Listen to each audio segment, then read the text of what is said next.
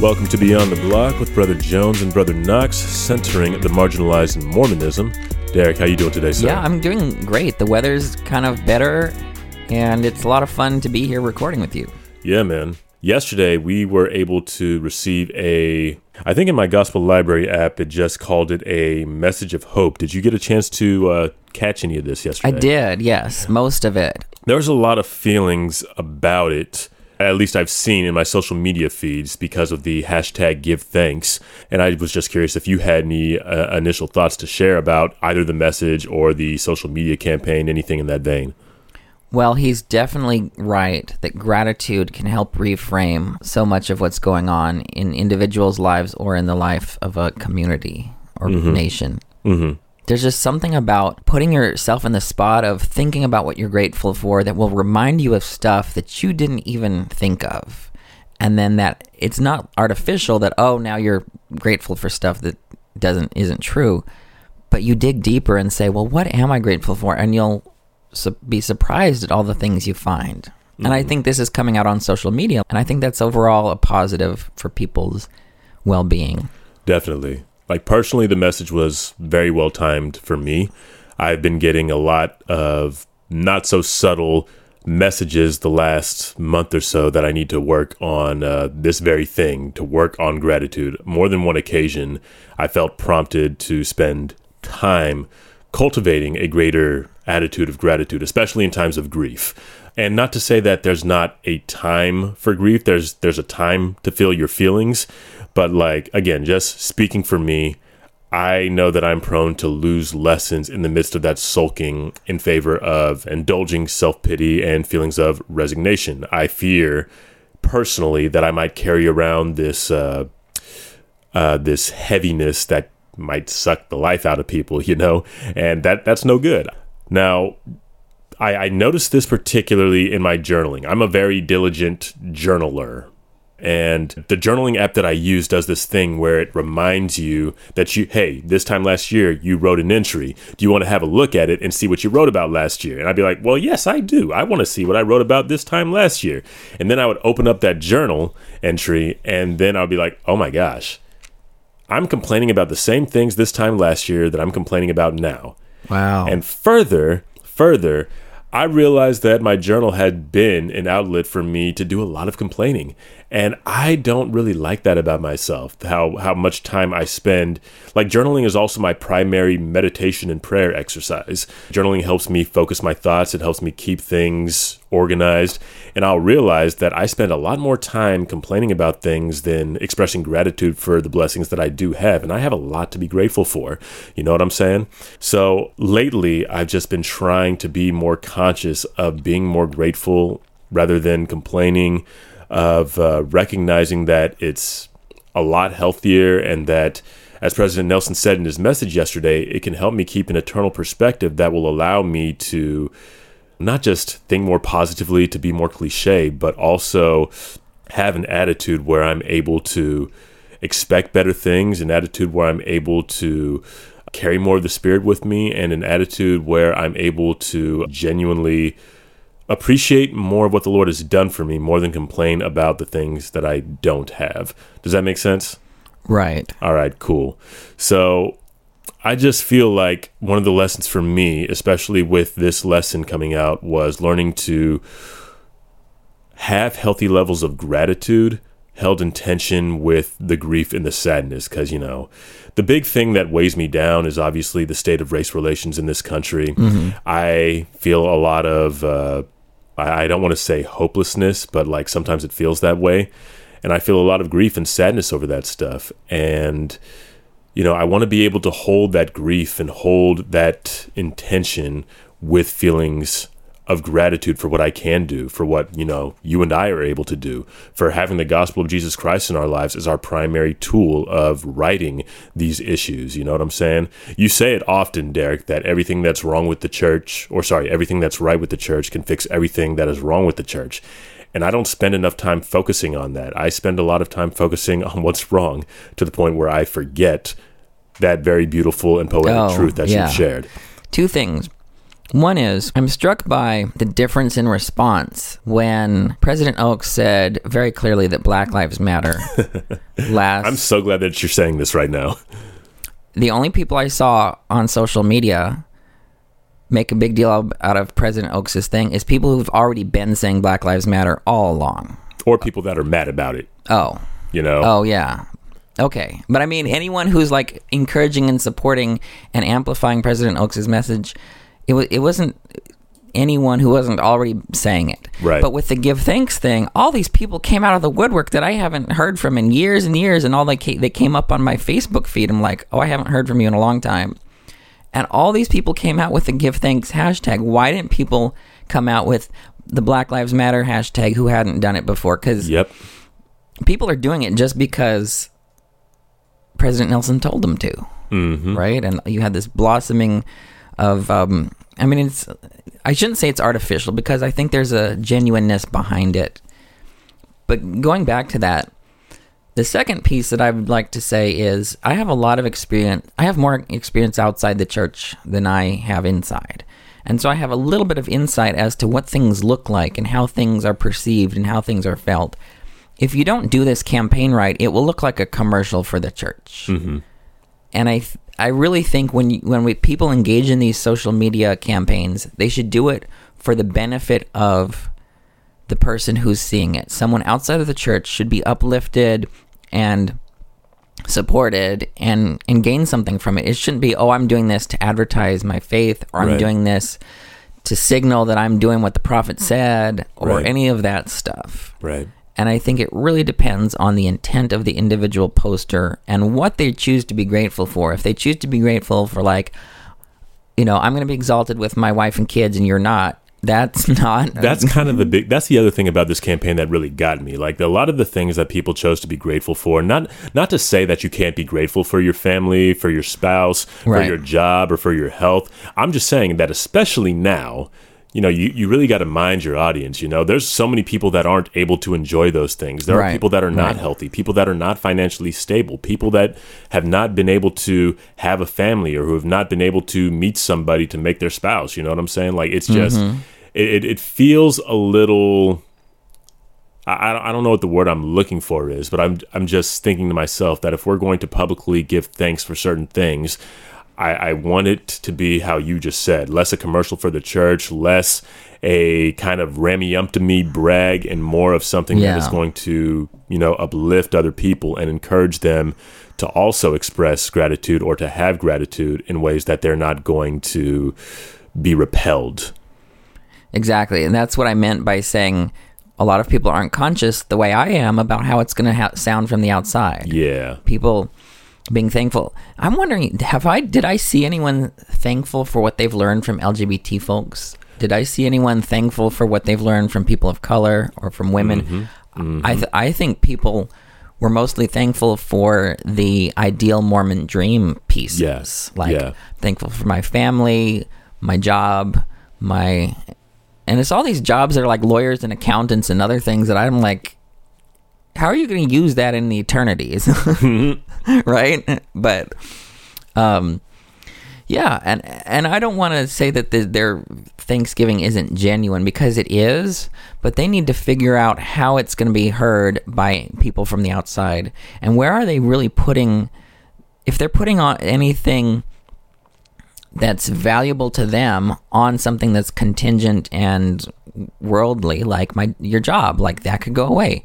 Your family mm. could die especially during covid. Like i don't want to be pessimistic about it but if you're putting your thanks in something that could go away that's going to change your idea it's going to crash and we'll talk about crash theory later. Mm-hmm. But that's just what i want to say about this campaign.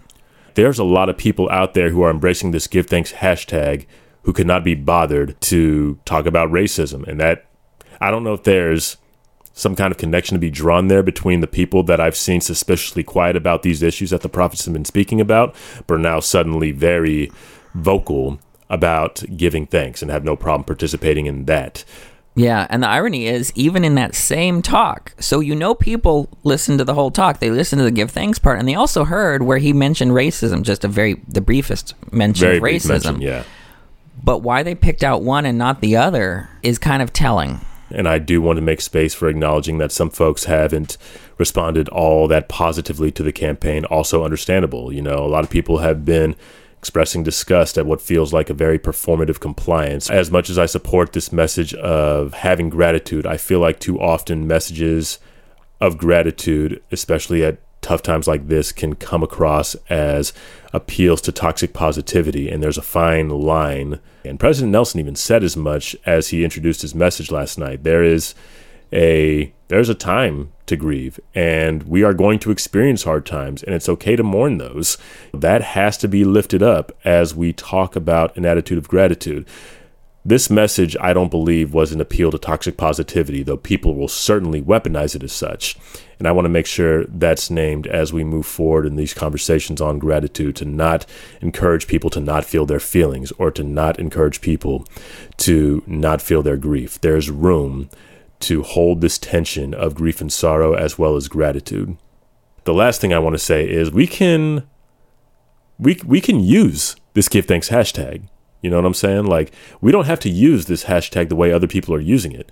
We can express gratitude right, for right, the exactly. lessons that we learn from LGBTQs, like you said. We can use this to express gratitude for uh, people of color. We can use this hashtag to express gratitude for things and people and organizations that are doing the work that you know we're doing express gratitude especially for the people who are choosing to stay in this faith and continuing to do this work of uh, centering marginalized people of making sure that they're affirmed I'm very grateful for the people doing this work that we're doing. I'm very grateful for the people who have joined our community and are empowering others to do this work. Like that is that is something I'm extremely grateful for, and I would hope that people who have taken issue with the way this campaign is being used, I hope we can kind of judo this into something that is more productive. Yeah, yeah, that makes a lot of sense. Then, before we move on to the Come Follow Me, just want to remind you guys that we are a proud member of the Dialogue Podcast Network, a collective of independent, interesting podcasts who promote thoughtful, respectful, and engaging inquiry and discussion of all aspects of the LDS tradition, thought, arts, and culture. Find out more at dialoguejournal.com slash podcast network. That's dialoguejournal.com slash podcast network. So this week we are in Ether chapter 12 through 15. We are finishing off the book of Ether and basically what's going to amount to the destruction of the Jaredite people. Derek, is there any uh, context you want to give to these verses before we jump in? Just a reminder of what I said last time is you've got some layers in the tradition. You've got Moroni's sources here, and then there's also his interpolated processing of it, where he inserts his own thoughts. And I think keeping those a little bit separated helps you figure out exactly what Moroni is doing. Like, why is he taking the choices that he does? And we'll get into this later when I talk about Moroni's work here as an option three exercise. And I'll explain what that is later. All right, cool. Crash theory coming. Crash theory coming. I'm excited. Anyway, there's really only two things I want to talk about, and they're both in chapter 12. I did not make it out of chapter 12 in terms of my you know, little exercise in exegesis. Like I know how this story ends and it's fine and everything. And there are some definitely some other things worth considering in the later verses, but just for the sake of time, I'm going to focus the things that I've noticed and the things that have hit me hardest in chapter 12. The first one was a faith that causes things to happen that we start learning about in uh, verse 4 going down to about verse 22 or so. And you know, Derek, I love a good anaphora. Like, uh, I love Dr. Martin Luther King's uh, speeches because he often employs this literary device, and I simply love using it as a means of making a point. Several verses, starting in verse 9, begin with the phrase either by faith or it was the faith to drive home the point that faith doesn't simply precede mm-hmm, miracles, mm-hmm but actually causes uh, miracles. We've already seen moments of this throughout the book of Ether, especially with the brother of Jared. We saw him demonstrate a faith that was so powerful that he was able to cause miracles because he fully expected them, which I just think is amazing. In fact, one of the biggest lessons that I got from my mission and I wouldn't so much call it a regret. But if I could go back and do my mission again, I wouldn't just pray for miracles. I would fully expect them, and mm. that's the that's kind of the way I want to live my life now. That is that is one of the biggest lessons of gratitude I've actually been learning is that the people that I know who are the most grateful, they are the kind of people who expect miracles. And I wanted to, and I've spent a long time trying to cultivate that in myself. But anyway. I wanted to say something to that. Oh, yeah, absolutely. I don't know where I heard this story or if it's true, but there's a story of this small town in the middle of the Great Plains somewhere that the farming community was suffering terribly because of a drought. And this pious faith community went to the one church in the small town and said, We're going to get the whole town together and have a prayer service where we implore God to send rain. So they the whole town came out for this prayer service, and one little girl brought an umbrella. Hmm. I'm like, she's the only one that brought the umbrella. So I think that's the kind of faith that the brother of Jared had. Yeah, that's really cool. That is really cool. I wanted to highlight the brother of Jared there, and he's actually one of the examples that Ether gives as he talks about all the miracles preceded and caused by the faith that he's talking about. I don't remember if this is in Preach My Gospel or where it is, but this uh, Boyd K. Packer quote kept, kept coming uh, to my mind where he talked about the two different kinds of faith.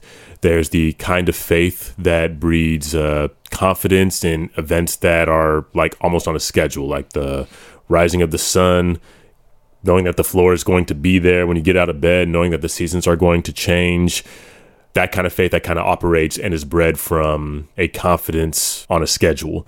But then he also talked about a kind of faith that causes things that otherwise wouldn't be. And he didn't spend too much time talking about it except mentioning that this is a kind of faith that we should cultivate because that is the kind of faith that is present all throughout this book of Ether. That is the kind of faith that is present all throughout scriptures. And I couldn't help but think of uh, Martin Luther King Jr.'s I Have a Dream speech when uh, he talked about what we can do with this faith. He employs the same literary device, he discusses the same topic, and he talks about the same principle of faith preceding and causing miracles. Uh, this paragraph that he says, I'm just going to quote it directly here. He says, With this faith, we will be able to hew out of the mountain of despair a stone of hope. With this faith, we will be able to transform the jangling discords of our nation into a beautiful symphony of brotherhood. With this faith, we will be able to work together, to pray together, to struggle together, to go to jail together, to stand up for freedom together, knowing that we will be free one day. This language of hope and living as if we know we are going to experience freedom is a reflection of something that we see in verse 4 that hope cometh of faith maketh an anchor to the souls of men, which would make them sure and steadfast, always abounding in good works, being led to glorify God. Close quote. King spoke, and he lived as if the future that hadn't yet arrived would come to pass, and he'd do it again in his mountaintop speech. This is near the end of the talk. This is the end of the talk. He says, Well, I don't know what will happen now. We've got some difficult days ahead, but it really doesn't matter with me now because I've been to the mountaintop and I don't mind. And He's allowed me to go up to the mountain, and I've looked over and I've seen the promised land. I may not get there with you, but I want you to know tonight that we as a people will get to the promised land. And so I'm happy tonight. I'm not worried about anything and I'm not fearing any man. Mine eyes have seen the glory of the coming of the Lord. I don't know if you remember this from uh, several months ago at the Black LDS Legacy Conference, but uh, Brother Ahmad Corbitt actually talked about this kind of faith, and he compared it to uh, Nephi and Lehi. He pointed out the similarities between Dr. King's statements and scriptures from the Book of Mormon, such as uh, 1 Nephi 5. And that's the part where Sariah complains against Lehi about their situation and about their sons not having come back to uh, their camp yet and them likely experiencing certain doom. And then Lehi states, it had come to pass that my father spake unto her, saying, I know that I am a visionary man, for if I had not seen the things of God in a vision, I should not have known the goodness of God, but had tarried at Jerusalem, and had perished with my brethren. Behold, I have obtained, past tense, a land of promise, in the which things I do rejoice. Yea, and I know that the Lord will deliver my sons out of the hands of Laban, and bring them down again unto us in the wilderness. Now, mind you, at this point in the story, Lehi's family is still somewhere in the Arabian Peninsula, still wait, making their way towards the seashore, and it's still going to be several more years that they spend in the wilderness until they arrive at the promised land.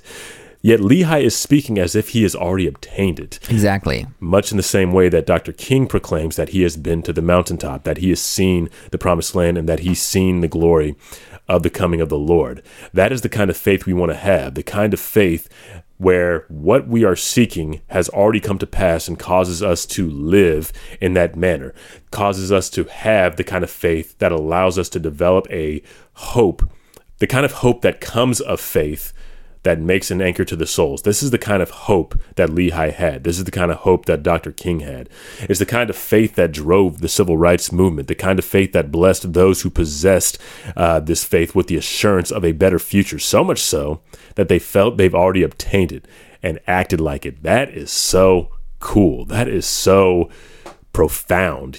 It's the it's the kind of faith that the black pioneers had who stayed within the church even though they couldn't yet partake of all the blessings of the membership of the church. I will never forget, I don't know which film or documentary it's in, but there's this part where Darius Gray is being interviewed and being told several years before he before the priesthood ban was restricted that he was going to one day hold the priesthood and that he was going to experience the fullness of the gospel and that he was to join because that is where the fullness of the gospel was even though that he was even though that at present he was being denied personhood like that is a profound faith to me that you can live into the reality of promises that don't yet exist. Now, I know you've talked about this before, Derek, where you've talked about how you know that things are going to be different in the future, and that informs very much how you live today. I've, I've already talked a lot, but I just wanted to see if you had any feelings about that kind of faith and how it informs the way you live into both your faith and your activism.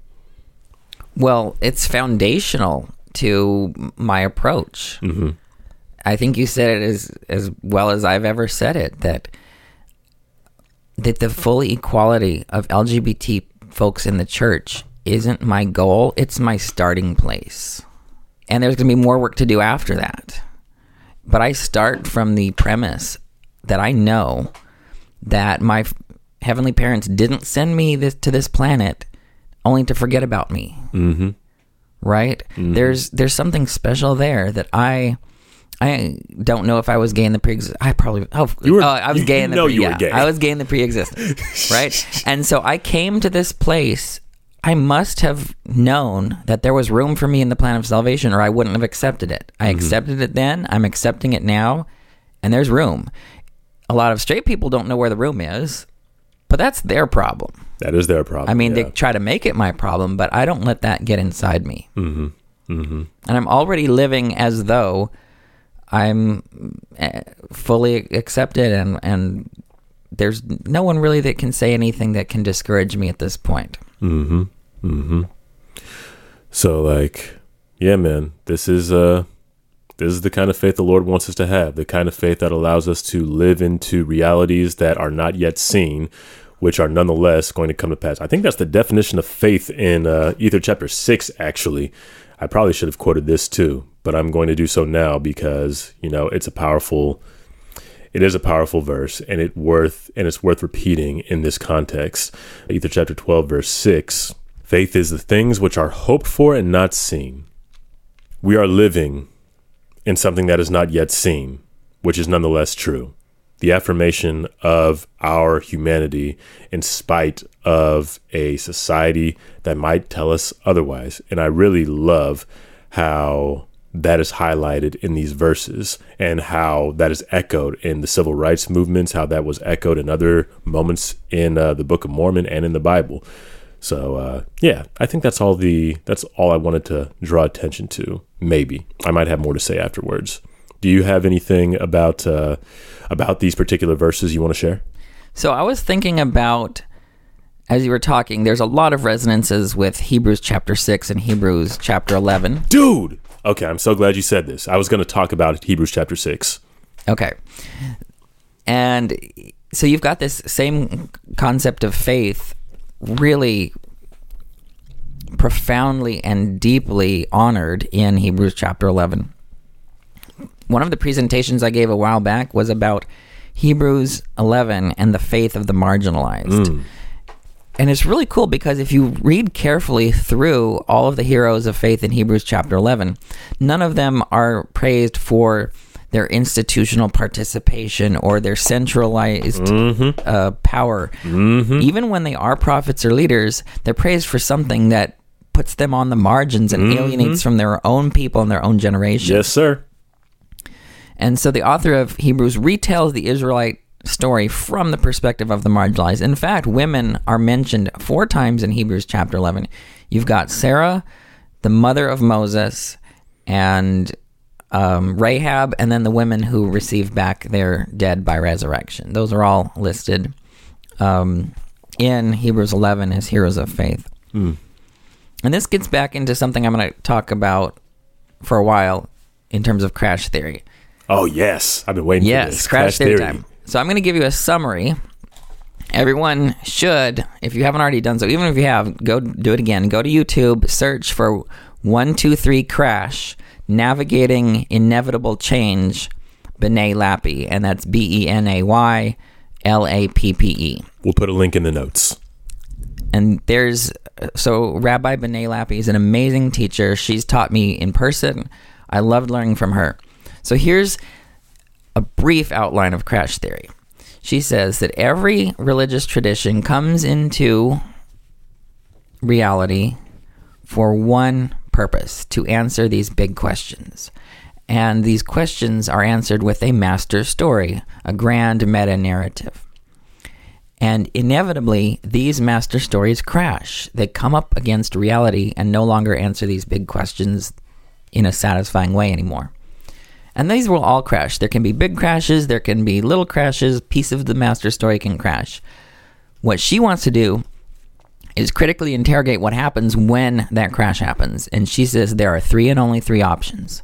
Option one is you deny the crash and you build a little wall around your master story and pretend that nothing can damage it and nothing has changed and and you just remain inflexibly planted into your master story and refuse to accommodate in any way to accepting the crash.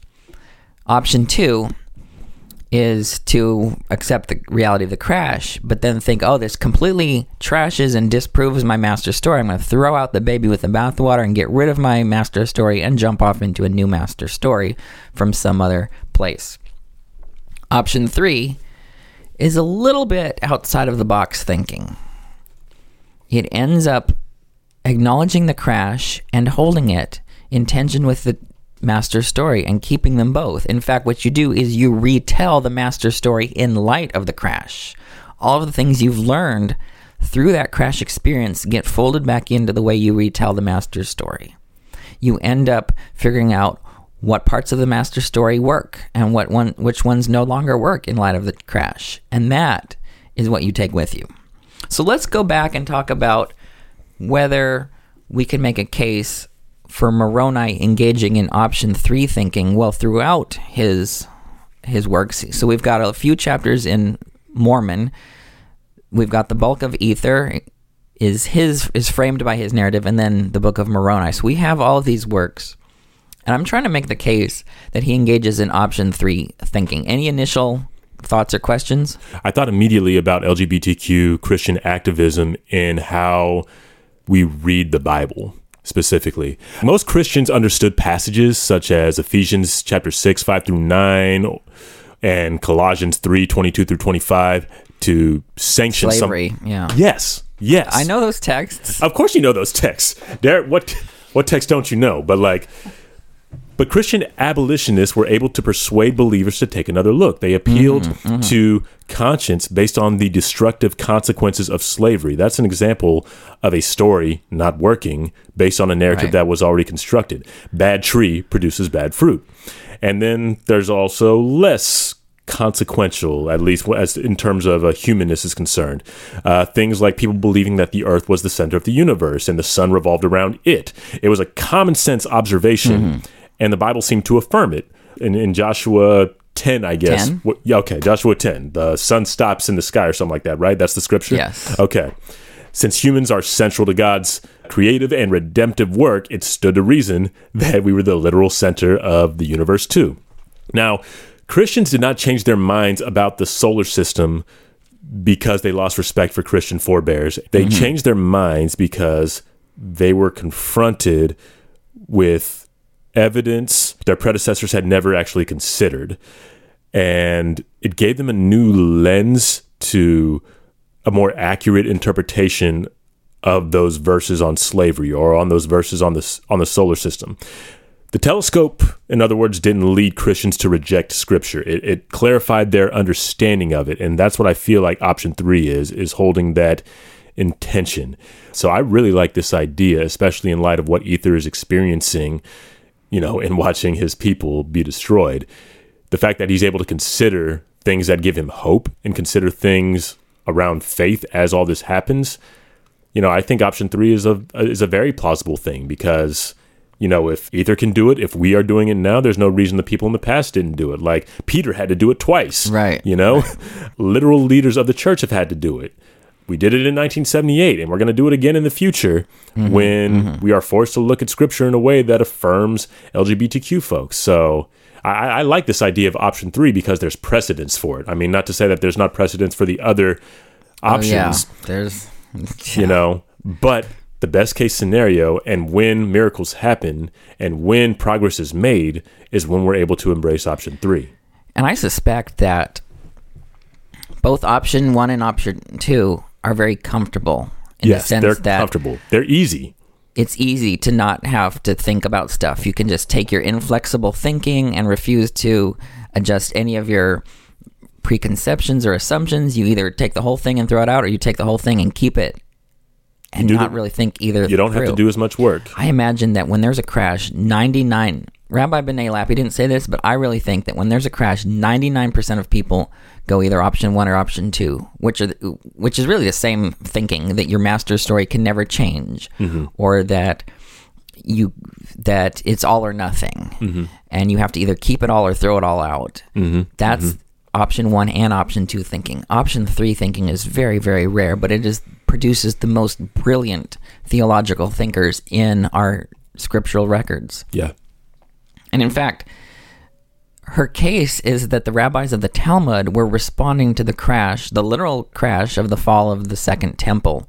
And like, what do we do as Jews? Like, our whole technology for access to God, the temple and sacrifice, no longer exists. And they reconstructed Judaism around the synagogue and prayer and study and the keeping of the laws that they could still keep. And this tweak saved Judaism from going the way of whatever happened to the Babylonians or the Hittites or all these other ancient peoples who we don't even have anymore. But let me get back to my case around Moroni because I don't even have to say that he experienced a crash, mm-hmm. right? But I want to say he experienced multiple crashes, not just the devastation of the genocide of his people, which is big enough, yeah yeah but he also had a very personal loss with his father, and mm. that affected him in his writing. And despite all of his loss, he still kept writing, which I think is evidence of option three.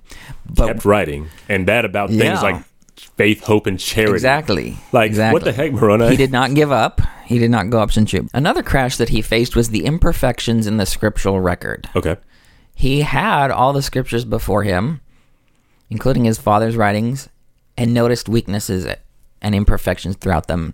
They didn't do exactly what they were supposed to do in terms of bringing people to repentance or saying exactly right what needed to be said, and he noticed that. So that's another crash, the disappointment with with the scriptural record.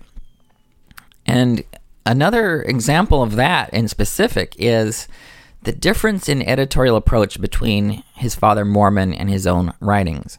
When you look at Mormon, he has all these very carefully constructed, uh, intricate narratives that he specifies certain moral lessons. He, he carefully lays out the historical evidence and then says, and thus we see, and then draws a conclusion from it that's Mormon's approach is to bring forth the historical evidence and show and tell and see and demonstrate.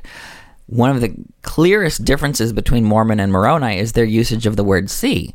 So Mormon's all about and thus we see. You've got all this documentation.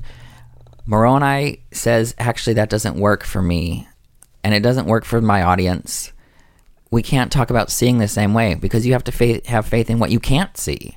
And I'm not going to give you any historical evidence. I'm just going to tell you in Ether 12 that you've got to have faith before you get to see anything. Mm. And your faith isn't based on the seeing, it's based on something else. And you'll get this again in Moroni chapter 10 with the whole promise. He doesn't give you faith based on historical evidence. He says you just got to ask in faith and you'll get and you'll get a confirmation with no with no evidence that's external. So if you see, for him, his father's approach wasn't successful or it didn't do what he wanted it to do. So he had to abandon that hope of using historical evidence and then rely on a different model. And so mm. you can see he's he's sort of tweaking the tradition he received. This is really option 3 thinking. Now, how do I know that it's option 3 thinking? Well, it can't be option 1 or 2 because option 1 in the light of all these crashes would have been to deny the crash. mm-hmm. Moroni clearly accepts the crash. Yeah. Option one thinking would have been said, God, please, please, please, I want to keep my civilization going. Just make me a wife out of one of my ribs and start a new nation with me. He could have said that if he refused to admit the crash. He could have also said, God, please let me just convert a whole bunch of Lamanites and restart. Like he could have done any desperate amount to keep his story going, but he didn't. The other thing he didn't do was option two. Option two would be to just give up and say, whoops, this whole devastation proves that my tradition was wrong. You know, God didn't have our back. God isn't there. Maybe God doesn't even exist. And he would have abandoned faith, abandoned his, and rejected his master story completely. He didn't do that. He didn't run off and join the Lamanites. He accepted the crash and then retold the story of his people in light of the crash. And we really get that in the Ether narrative. And that may have been a catalyst for some of how he processed and was able to get into some option three thinking. I really think Rabbi Lappe didn't spell this out, but option three thinking might not be available to everyone at the same time. It depends on what you've encountered. One, you one prerequisite is the crash. If you don't have anything that challenges you to rethink anything, you're not going to rethink anything. Mm-hmm. A crash helps us wake up. Two, you need access to alternative lenses. If you don't have any other frame for looking at something other than mm-hmm. the black and white, mm-hmm. all or nothing, nothing, your stories can't change. There's no nuance. You're going to end up with either option one or two. Yeah but having access to alternative lenses can help you realize that option 3 is an option. I think that's the biggest misconception about option 3 is that it's not even an option. People on the side of 1 or 2 say, "Well, no, you can't do op- you can't go option 3. You have to pick you have to pick one of 1 or 2." But when you when Moroni had to trans uh, had to transmit and process the book of Ether, he found something there. He found something that helped him process the crash of his civilization in light of the crash of the Jaredites. And he found a faith that transcends seeing. He found ways of navigating the goodness of God despite all appearance. And that's that's really option 3. And let's get into some of the details around option 3 thinking. And I didn't even get to the third prerequisite. A third prerequisite for option 3 thinking is a complete mastery of the tradition. He had all the records. He knew them thoroughly. You can tell by the way he alludes to first and second Nephi, how he alludes to other materials that he thoroughly has absorbed this tradition. If you don't have that foundation, it's going to be very hard for you to retell your tradition in a faithful and sensible and resilient way. So he mm-hmm. had all those things very well. He had the crash, he had these alternative lenses, and he also had a mastery of the tradition. And in spite of all the loss he faced, he still kept writing. Let me look at some of the specifics in the text about what I would call some of these um, option three thinking. So, yeah, let's look at what he says about faith and seeing. One of the best examples is when he appeals to the brother of Jared, seeing before he sees, right? Having faith before he sees. But one of the the really cool things is he sandwiches his big discourse on faith and hope and charity with marked expressions of the weakness of the scriptural tradition. If you look at Ether 12, verses 23 through 25, and then verse 40, he sandwiches all this discussion in the context of admitting the frailties of the scriptural tradition, including his own. By the way, scripture is just a word that means writings. Mm. Okay. And he says, look at verse 25.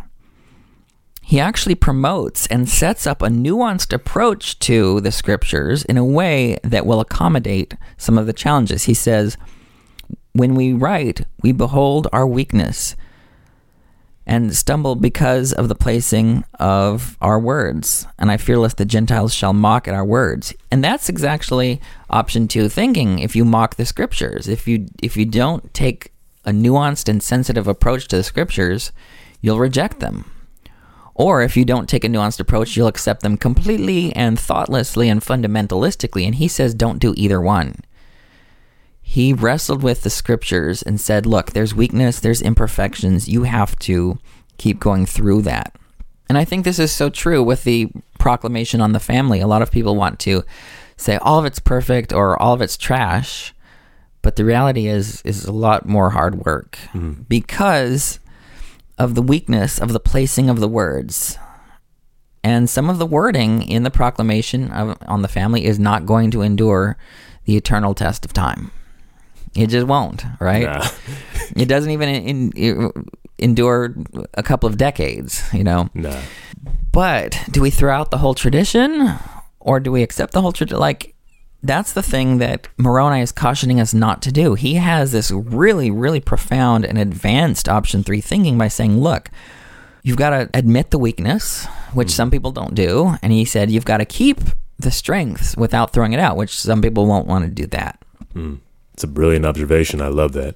Like mm. I've known that about the family proclamation, but like, yeah, I really like that you can apply this uh, crash theory to it, and that ether, like mm. in Moroni, so profoundly display the fact that you know this is going to be an issue for people. Like the fact this is one of the few places where the imperfection of you know prophets and the imperfections of the writings of the scriptures are gone into in this kind of detail. And really one of the few spots where we can appreciate the nuance and why nuance is important as we as we study the scriptures. This is one of the few places we actually get to see a prophet wrestling with that Yeah, and I think this whole Ether 12 discourse was occasioned by the account of Ether not being believed or or trusted by the people of his generation. Ether exhausted himself in preaching and exhorting to people and people didn't believe him and that's what occasioned Moroni to have this masterpiece of scripture here in, in Ether chapter 12. And if you go into chapter 13 just a little bit, in verse 12, I didn't even get to talk about what the story was that crashed. The story for Moroni was the continuation of the Nephite people and transmitting the records and keeping this going. And instead of finding a desperate way of keeping it going or abandoning it, he passes the baton to the latter day Gentiles, which is a very option three move. He says, Look, I'm just going to tell the story a little bit differently. It's going to continue in this way, and we maybe didn't expect that it's going to go this way. But I have faith that the latter day Gentiles will receive the Book of Mormon and will continue this tradition. And that's where I'm tweaking the tradition is is saying there's room for it to, to go a completely different way than a lot of the Nephites would have anticipated. And you see this very profoundly in verse 12 of chapter 13. There are they who were first who shall be last, and there are they who were last who shall be first. And this talks about the interplay between, well, does the gospel go to the Gentiles first or the, the Jews? And then later on, it will be it will come to the Gentiles first in the latter days in the restoration. And that's, that's all this folding together is his way of making sense of the tradition. And the, my whole point in saying, look at how option three thinking this is, is to say we can do the same thing. If we master our hmm. tradition, if we have alternative frames and lenses, and if we acknowledge the crash, we can do the same thing. And a lot of LGBT people will face a crash in the church. Like the narrative we hold from birth. Well, I, I didn't, right? But those who are raised in the church get this narrative from birth that will not work. It will crash. And what do you do with that crash is the choice that queer people face. And it, that's actually the choice that everyone faces. Like, I don't want to say it's just about queer people. I think queer people are lucky that we can't avoid the crash. We have to do something with it. There's so many people in the church that don't have the well privilege is kind of a, an ironic word but don't have the privilege of being forced to deal with these things and i think about this in terms of percentage of fitting in i don't fit in the church i don't And i'm okay with that i probably fit in 50% you know i have faith i have membership i have activity i really am passionate about the tradition but I don't fit in. I don't have a wife and kids. I don't have this grand job as a dentist, lawyer, accountant, or or businessman. I don't fit in. I didn't serve a mission. I didn't get married in the temple. I'm not even sealed to my parents. I don't fit in. And the blessing is I don't have to. And I know that since I'm not going to fit in, I'm not even going to try to make up that 50%. But what about the people who fit in 95%? You would think, oh, they're better off, but I think they're worse off. It is better to fit in the church 50% than 95% because if you fit in 95%, you're going to exhaust yourself trying to make up that other five. Have I ever told you this before? I don't think so. But I think that is so true. And I think women, especially, get subjected to this pressure of this is exactly what you're supposed to look like, even physically look like as a woman in the church. Like mm-hmm. how you do your hair, how you dress, yeah. how you yeah. address your kids, how many kids you have, whether you stay at home, whether you XYZ. Like how you carry yourself, how you smile, like all of these things, you've got this great, great pressure to conform. And the closer you are to almost being there, the, probably the, the greater pressure there is. And this ties into crash theory because not fitting in, that's a crash. Mm-hmm. And what do you do with that? Do you try to make up that 5%? Do you try to go option one? Or do you say, well, I can't fit in, so I'm just going to dump this all out the window um, and leave the tradition. Now, I'm not exactly condemning people who, for their own safety, have to leave the tradition. Mm-hmm. I mean, a lot of LGBT folks have to do that, and mm-hmm. that's what they have to do. I can't prescribe option three as being exactly the right thing for everyone at all times. In part because it's not accessible to everyone in the same way, and it's also not safe. Mm-hmm. It, there's a risk in going option three, and I've chosen to go option three Moroni chose to go option three. Christianity itself, almost every document in the New Testament is involved in some option three thinking because what they inherited from the Hebrew Bible had to be tweaked in light of the Messiah, especially in the light of a crucified Messiah. No one was expecting a crucified Messiah. If there's any crash, it's the guy you thought was going to save you gets crucified and eliminated by the Romans. That disproves any mess- messianic claimant. Quite a crash.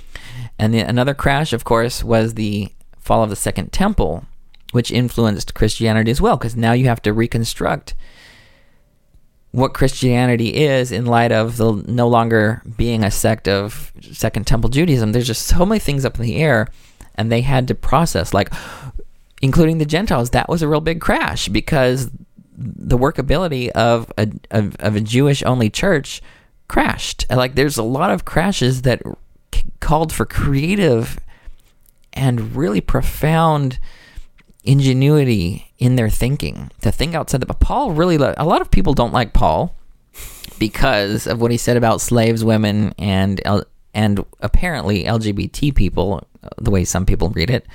I can't really tell people to get over that so i'm not going to but i can say i have to take an option 3 approach with paul.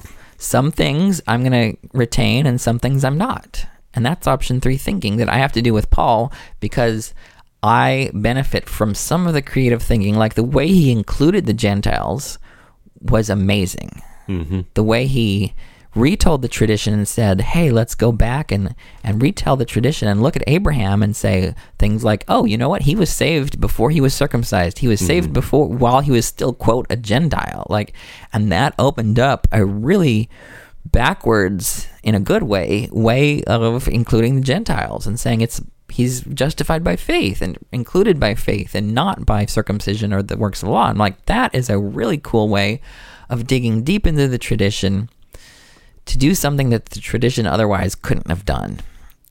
And I love the best of option three thinking, and I want to encourage people to know that it's an option. You don't have to take option three, but I want people to know it so they don't feel forced into option one or two. Even if they choose option one or two, I want it to be deliberate. I want to say, yeah, I know there's option three, but I'm have the empowerment to choose option one or two or 3 mm-hmm. And we all have more power and healthier approaches if we know that option three exists, even if you don't take it. I only have one thing else that I would like to share. You know, feel more than free to contribute whatever feelings you have on this. But I want to spend just a little bit of time talking about a verse that we quote often in Mormonism because it's a scripture mastery scripture. It's uh, Ether 1227.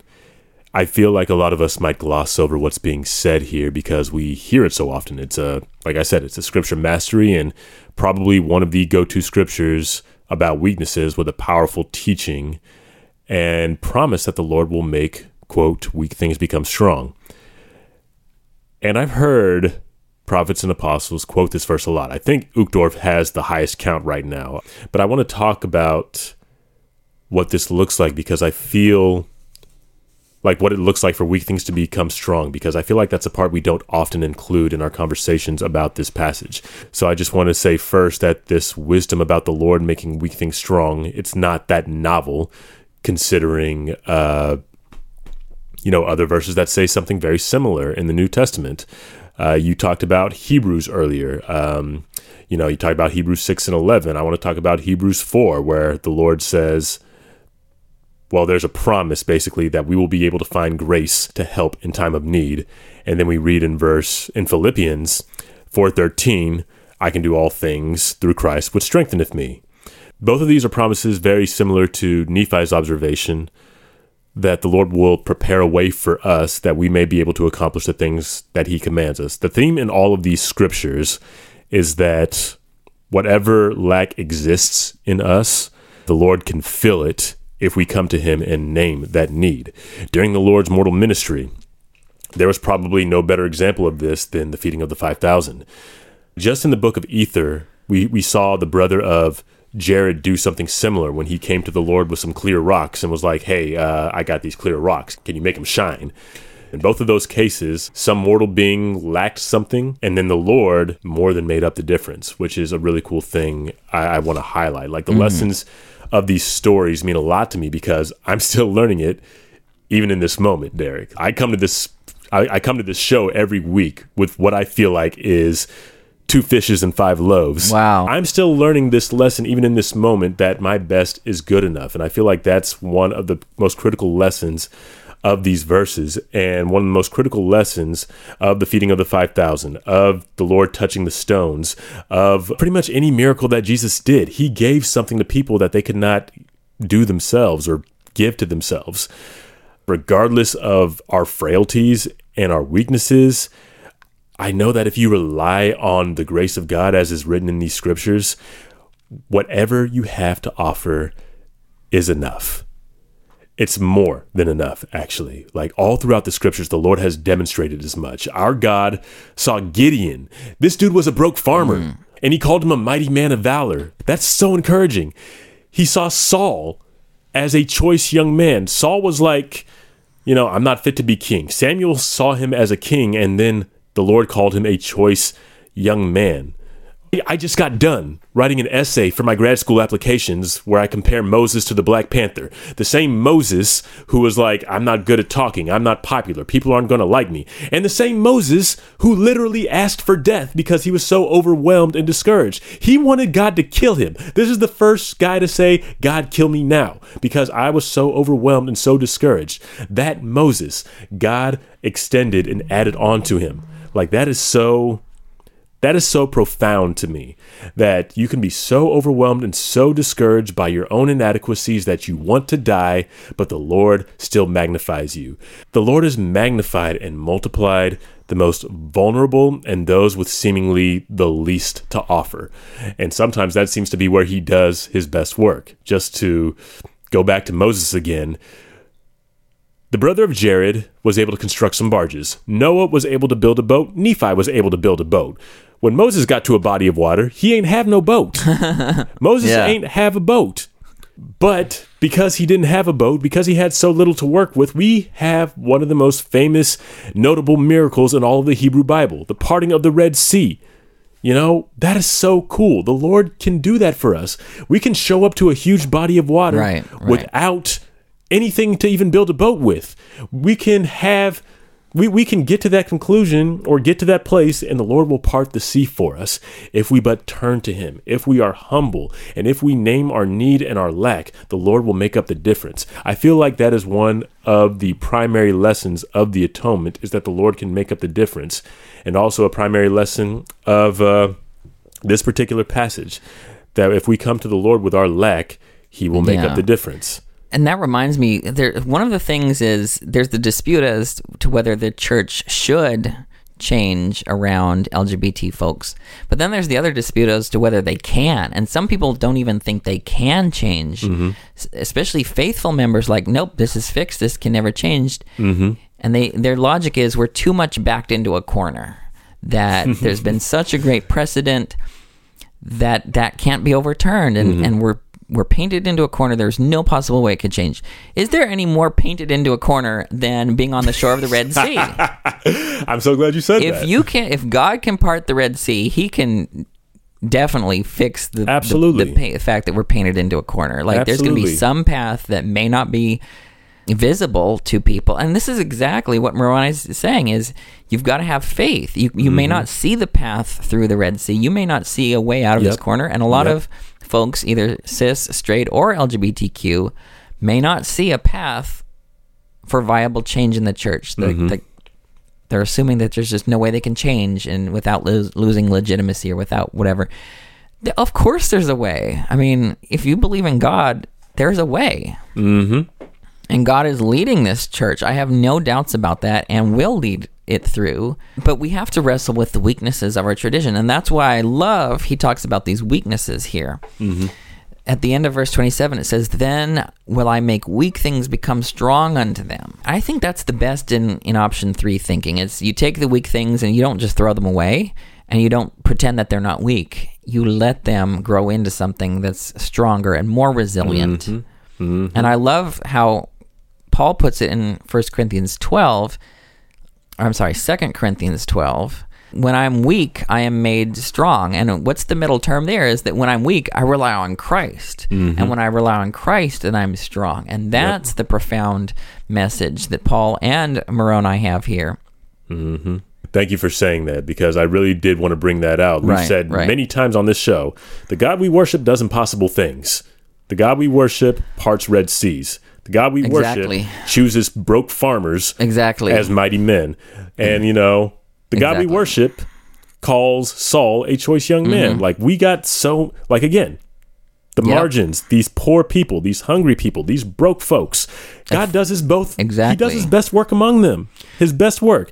In the civil rights Mm-hmm. movement, just to call back to that, uh, the biggest catalyst of the civil rights mo- uh, movement was a black woman refusing to give up her seat to a white man.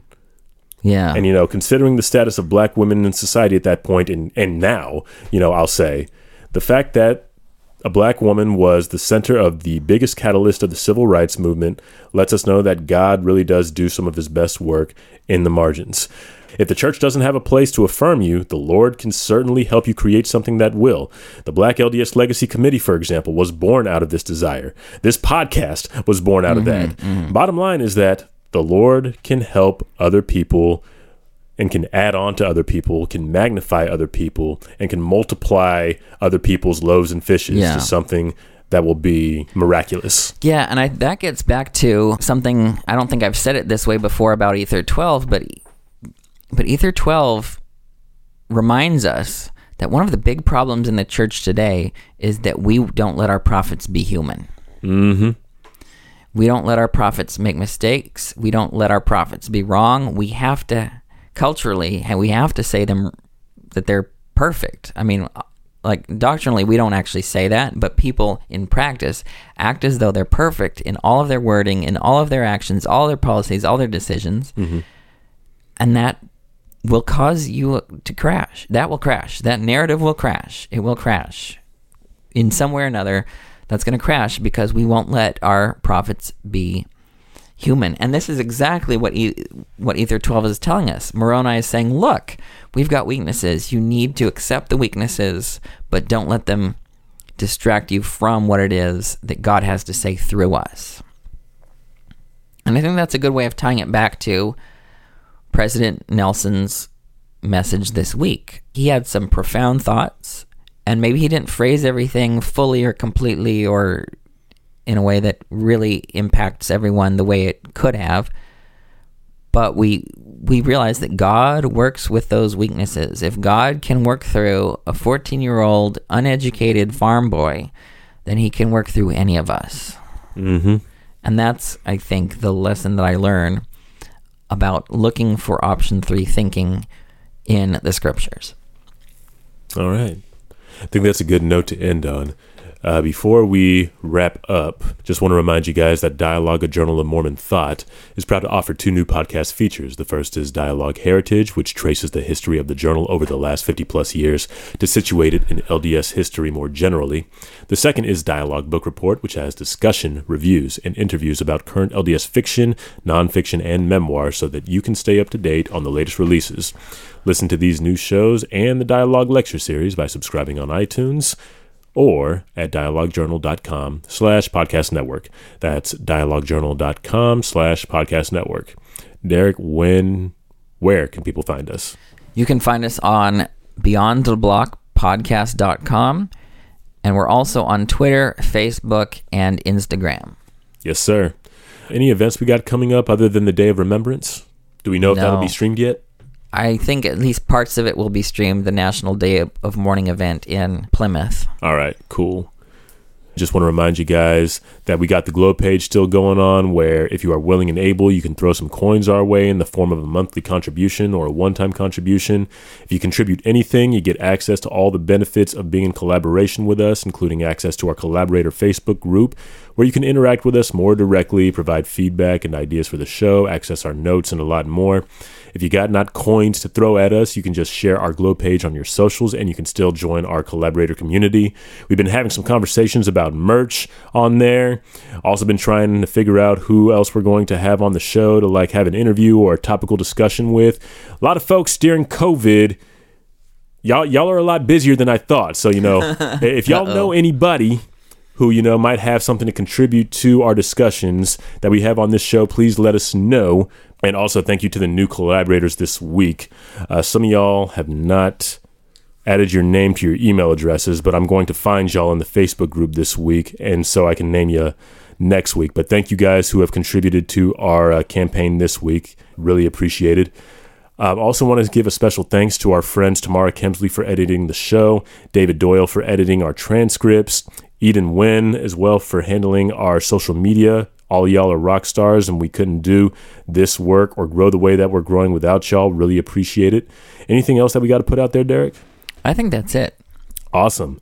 Then thank you guys for listening till we meet again next week. Till we meet again next week. Bye, everyone.